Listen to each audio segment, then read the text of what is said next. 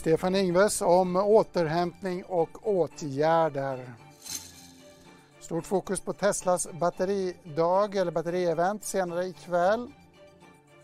Och så blir det ekonomi, eh, förlåt, auktionsspecial här i Ekonomistudion. Vi ska till Bukowskis och till Göteborg. Varmt välkomna till Ekonomistudion. Alltså Gabriel Mellqvist heter jag. Det är tisdag idag den 22 september. Varmt välkommen till både podd och tv-lyssnare ska jag säga också. Fokus, mycket fokus, mycket snack om nedstängningar idag, inte minst i Storbritannien där Boris Johnson ehm, eh, meddelas, meddelar en kursändring. Och så har vi haft en kursändring också på börs och marknad efter gårdagens fullständiga frossa. Eller hur Nike Mekibes, visst är det lite muntrare idag? Jo men absolut. Samtidigt ska jag säga det att Stockholmsbörsen har tappat lite fart nu efter lunch. Eh, storbolagsindex upp en dryg halv procent. Som mest i morse var man uppe närmare 1,2 procent.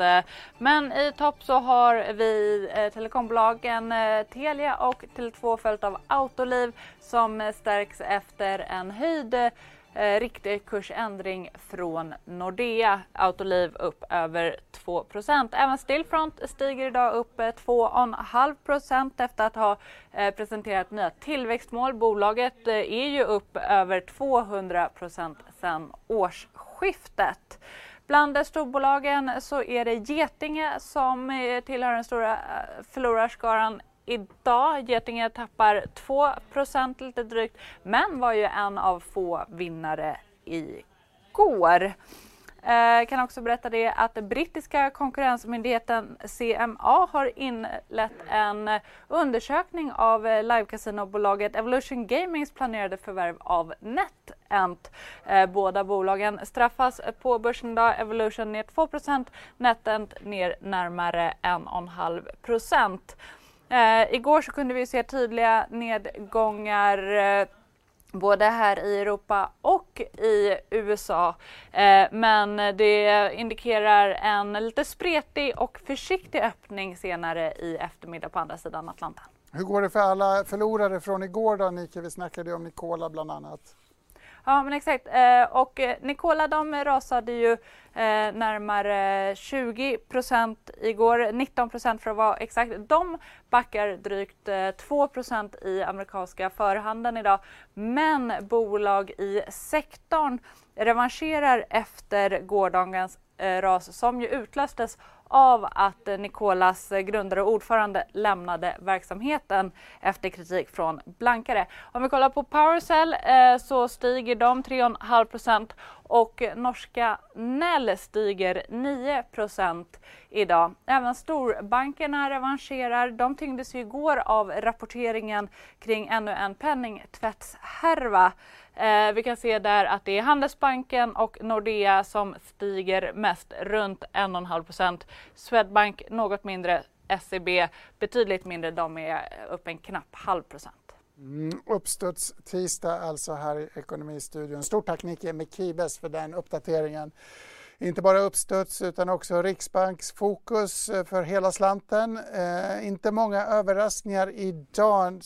Centralbanken lät ju ränta och eh, prognoser ligga kvar i mångt och mycket som det har gjort tidigare. Jag träffade Stefan Ingves nere på Brunkebergstorg lite tidigare och frågade honom hur den svenska ekonomin mår återhämtning så tillvida att svensk ekonomi kommer att krympa i år men den kommer inte så vitt vi kan se om vi har rätt i vår prognos att krympa riktigt lika mycket som vi trodde under, under sommaren. Återhämtningen pågår och sen kommer vi ha ganska snabb tillväxt några år om vi nu har rätt.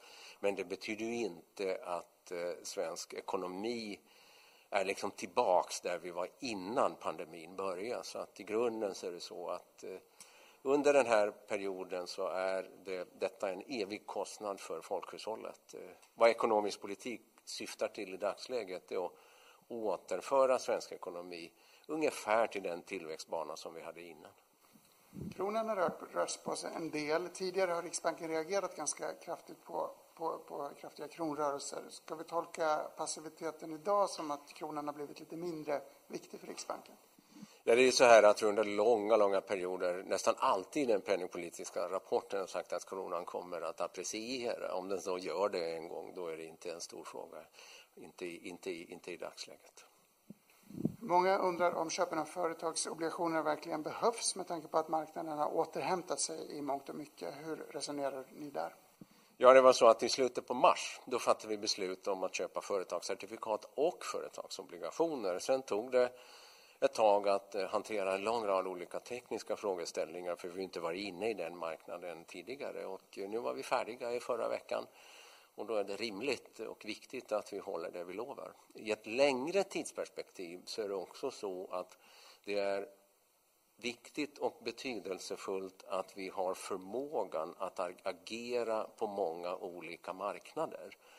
Och företagsobligationsmarknaden idag i Sverige är så pass stor och många företag sköter sin finansiering den vägen. Och då är det också viktigt att vi kan och har förmågan och möjligheten att vara på den marknaden. Och det är därför vi har börjat köpa företagsobligationer. Jag funderar ibland på om stöden verkligen behövs nu eller är det så att man vill öva sig ifall de skulle behövas längre fram? Hur resonerar du på det?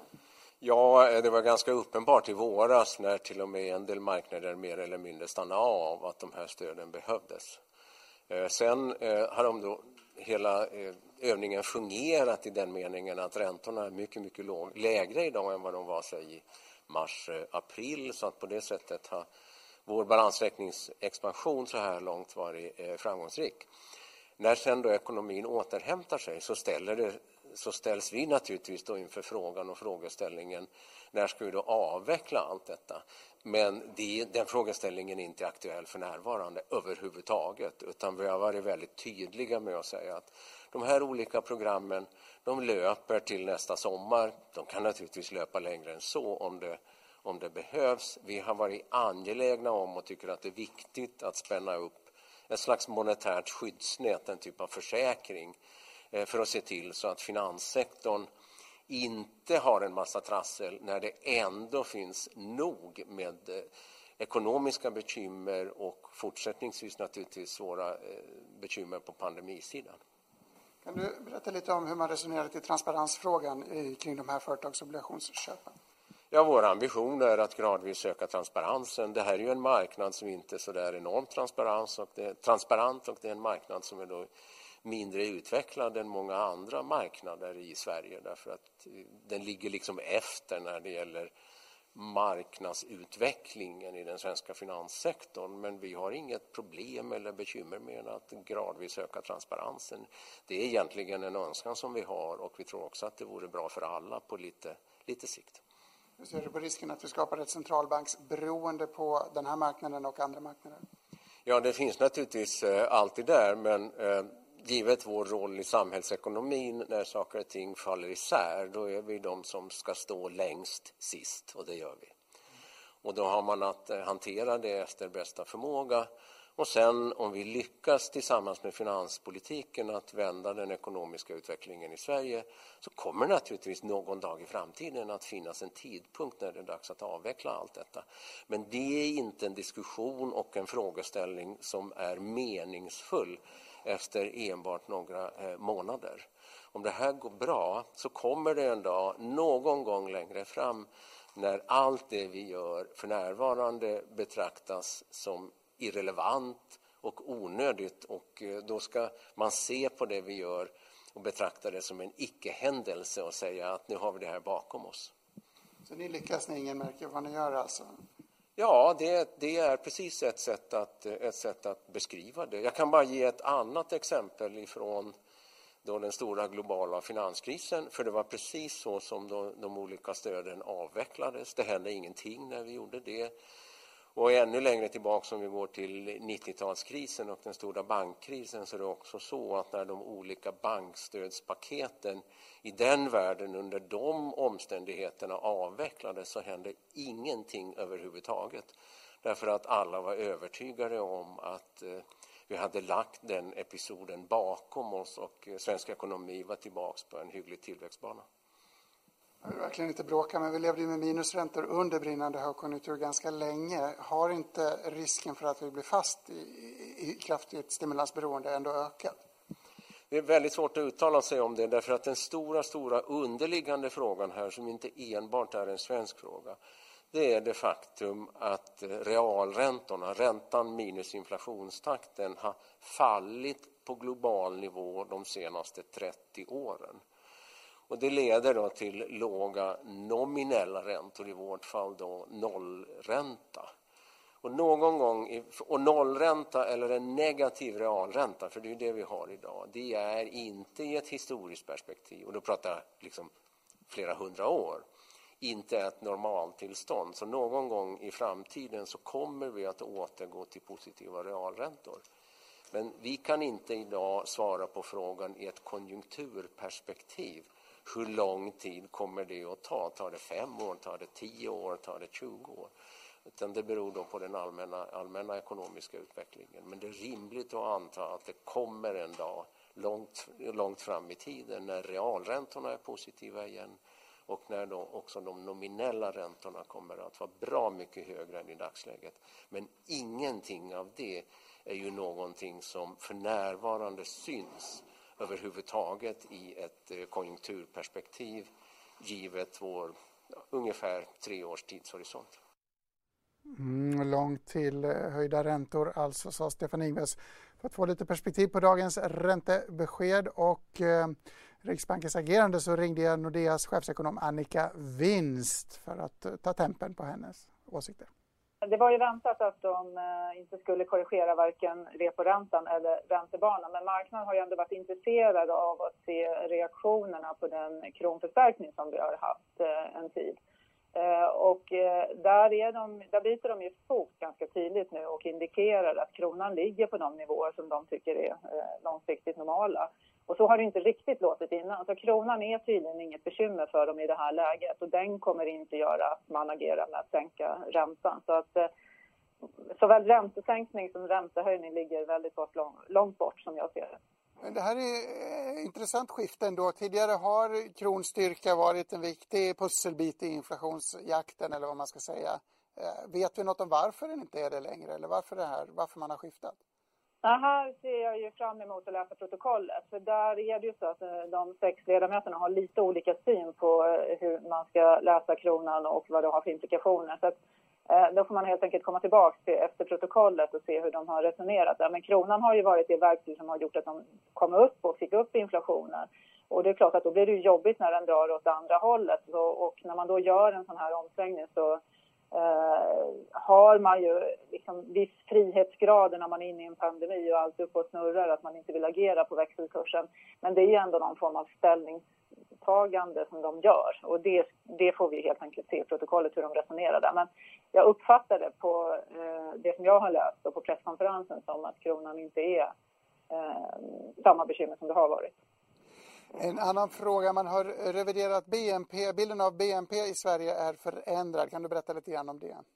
Ja, man gör en stor revidering av BNP. Så nu har man en prognos för innevarande år på minus 3,6 procent. Och det är en rimlig prognos. Nordea har 3,5, minus 3,5, så det är väldigt nära vår bedömning. Eh, och, och, det är inget att säga emot. Det tror jag att de hade, det låg i korten att de skulle eh, göra den revideringen. Men det som är lite konstigt är att när man gör en så stor revidering som de ändå gör Eh, så korrigerar de inte arbetslösheten i någon större bemärkelse. Så att, Eh, det som jag tolkar Riksbanken är att de har tagit till sig att nedgången blev inte riktigt lika illa som befarat och dramatiskt. Men de tar inte till sig att om man korrigerar BNP med någon procentenhet så borde det få konsekvenser på arbetsmarknaden. Så vad gäller arbetsmarknaden är de fortfarande väldigt negativa och det tycker jag också var tydligt med det material som vi fick idag. Att eh, de är väldigt mycket kvar i kris eh, medvetandet och jag tycker snarare de lutar åt Eh, riskerna och osäkerheten än att vi faktiskt har fått bättre data även om de gör den här revideringen. Så jag tror att de kommer behöva komma tillbaka och faktiskt korrigera även arbetsmarknaden framöver, att det inte är riktigt så illa. Eh, det är fortfarande en stor osäkerhet förstås vad gäller virusspridningen och inte minst att den har tagit fart. Men det är också så att vi ser en hel del ljusglimtar på arbetsmarknaden. Skulle man inte kunna argumentera att Riksbanken gör rätt i att vara försiktig, att vara lite för pessimistisk? Vi är ju ändå i ett skört läge även om det eh, finns många tecken på återhämtning och att det inte blev fullt så illa som man kunde befara. Nej, det tycker jag inte. Man ska göra så bra prognos man kan oavsett om det är arbetsmarknad eller eh, om det är tillväxten. Och sen kan man ovanpå det då verbalt säga att vi tycker att eh, riskerna i prognosen eh, är större på nedsidan än på uppsidan. Men man ska ju lägga så bra prognos som möjligt. Och, och här tror jag att man är lite fast i, i eh, ja, det som hände i våras helt enkelt när man fortfarande tittar på arbetsmarknaden. Och då fattar man ju beslut eh, som inte är så bra som de borde vara då om man hade, om man hade gjort båda korrigeringarna. Det, det, man ska komma ihåg att det är väldigt lätt att stimulera men det är mycket, mycket svårare att backa ur de här stimulanserna och därför är det viktigt att man också gör en så nyanserad prognos av arbetsmarknaden som möjligt. Men skulle du fråga dem så kommer de ju självklart säga att de tycker att de har gjort det. Men det är, det är konstigt att revidera tillväxten betydligt mer än vad man gör korrigera arbetsmarknaden.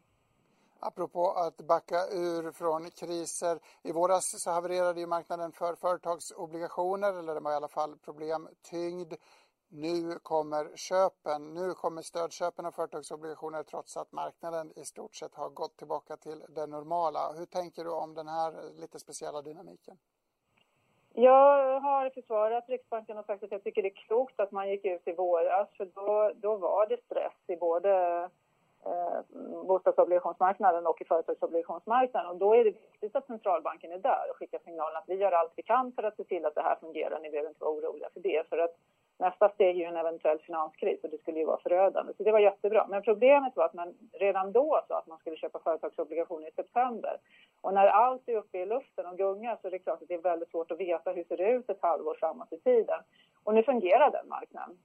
Jag tycker att de hade kunnat backa och säga att vi ser att den här marknaden fungerar. Men om det skulle bli problem igen, då går vi in. Men nu valde de att gå in och köpa istället. Det tycker jag inte de hade behövt göra. Jag tycker också att när Riksbanken går in och köper i, i bostadsobligationsmarknaden, Covered Bonds, så gör de ju det i en marknad som är mer eller mindre överhettad. Vi har bostadspriser som slår rekord fastän vi har en betydligt högre arbetslöshet idag än vad vi hade före pandemin och, och ekonomin, även om det ser något bättre ut än förra så är det ändå fortfarande en ordentlig sättning som vi har haft i tillväxten.